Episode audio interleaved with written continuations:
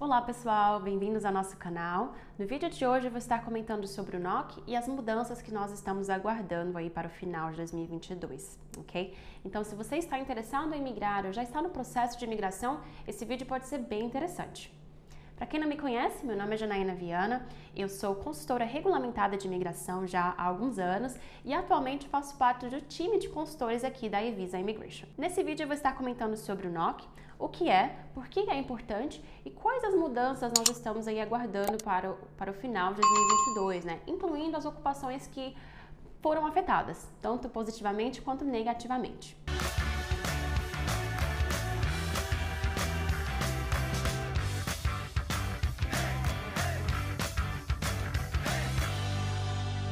Então vamos começar com o que é o NOC, né? NOC stands for National Occupation Classification e é essencialmente uma tabela que o governo canadense utiliza para ranquear e classificar as ocupações aqui no Canadá. Né? É importante no contexto da imigração porque permite que a gente identifique a experiência profissional de cada candidato e identifique o equivalente aqui dentro do sistema canadense. O NOC é atualizado regularmente, né? A gente vê aí que a, a tabela é revisada anualmente e uma vez por década, normalmente, a gente tem aí uma versão reformulada do NOC, é o que a gente está vendo agora em 2022. A versão do NOC que está sendo usada atualmente é o NOC 2016. A versão que será implementada a partir de novembro de 2022 é o que a gente está chamando aí de NOC 2021.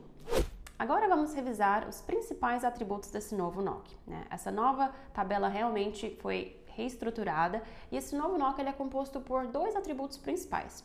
O primeiro é o que a gente está chamando de Broad Occupation Category, que basicamente é baseado na indústria, né? E como exemplo a gente tem business, health, science, trades, etc. E que vai ali de 0 a 9. O segundo atributo, e talvez o que constitui a mudança mais relevante uh, comparando com a versão anterior, é o que a gente chama de tier categories. So, tiers stands for Training, Education, Experience and Responsibilities, que seria o equivalente a treinamento, educação, experiência e responsabilidades. Né? Basicamente, o Tier uh, System seria o equivalente ao Skill Level na versão anterior do NOC. Uh, o Tier Categories prevê seis categorias distintas, né? E essas categorias vão depender ali do nível de escolaridade e experiência exigido para que você desempenhe uma determinada função. O NOC 2021 é composto por um código de cinco dígitos, enquanto a versão anterior era constituída por apenas quatro. O primeiro dígito ele indica a Broad Occupation Category e vai de 0 a 9. O segundo dígito indica a Tier Category e vai de 0 a 5. Como referência, uh, o Tier Category 1 vai indicar ali ocupações que exigem um diploma universitário para que você atue naquela ocupação específica. Por exemplo, nós temos aí advogados, arquitetos, médicos, etc. Já a, a Tier Category 5 vai indicar ocupações que não demandam um, nenhuma escolaridade específica. Agora vamos resumir as principais mudanças e falar brevemente sobre as ocupações que serão afetadas com a implementação do NOC 2021. Sem dúvida, a gente consegue ver que é uma reestruturação significativa. Dentro do novo sistema, o que era conhecido como NOC 0A ou B uh, será o equivalente a Tier Categories 0 a 3. E, e, isso é muito importante no contexto da imigração, porque muitas ocupações acabaram sendo promovidas, se tornando elegíveis a programas de imigração como o Express Entry e vários dos programas provinciais que nós temos disponíveis hoje, mas infelizmente algumas poucas ocupações foram rebaixadas e já não fazem parte desse grupo de ocupações que é elegível à grande maioria dos programas de imigração disponíveis. Dentre as ocupações que foram afetadas negativamente, nós temos apenas três, e elas vão incluir um, instructors in sports and fitness, incluindo aí personal trainers. Segundo, nós temos costureiras e por último nós temos outros artistas que não foram mencionados aí ou incluídos em nenhum dos outros NOCs. Né?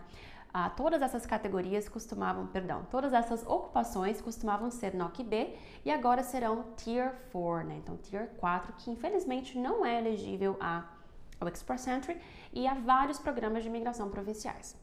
Já entre as ocupações que foram afetadas positivamente, a gente tem uma lista aí de 18 ocupações, né? Não vou listar todas, mas entre elas nós temos truck drivers, nós temos dental assistants, payroll administrators, nós temos um, assist, professores assistentes né, de, de, educação primária e secundária, entre várias outras ocupações. Né? Então, essas ocupações que costumavam ser NOC C ou D, agora consegui, conseguiram se enquadrar ali no que a gente está chamando, o novo NOC chama de Tier Category 3 ou 2. Agora, antes de encerrar esse vídeo, eu quero dar algumas dicas para vocês para ajudá-los a identificar qual é o NOC adequado à sua determinada função ou ocupação atual ou passada. Ah, então a gente começa com uma pesquisa geral por job title diretamente ali no site do ISDC. Né? Para algumas ocupações, essa pesquisa é bem direta e só de digitar ali a sua profissão, você já vai encontrar ali a primeira ou as primeiras sugestões e provavelmente já vai identificar qual é a tua.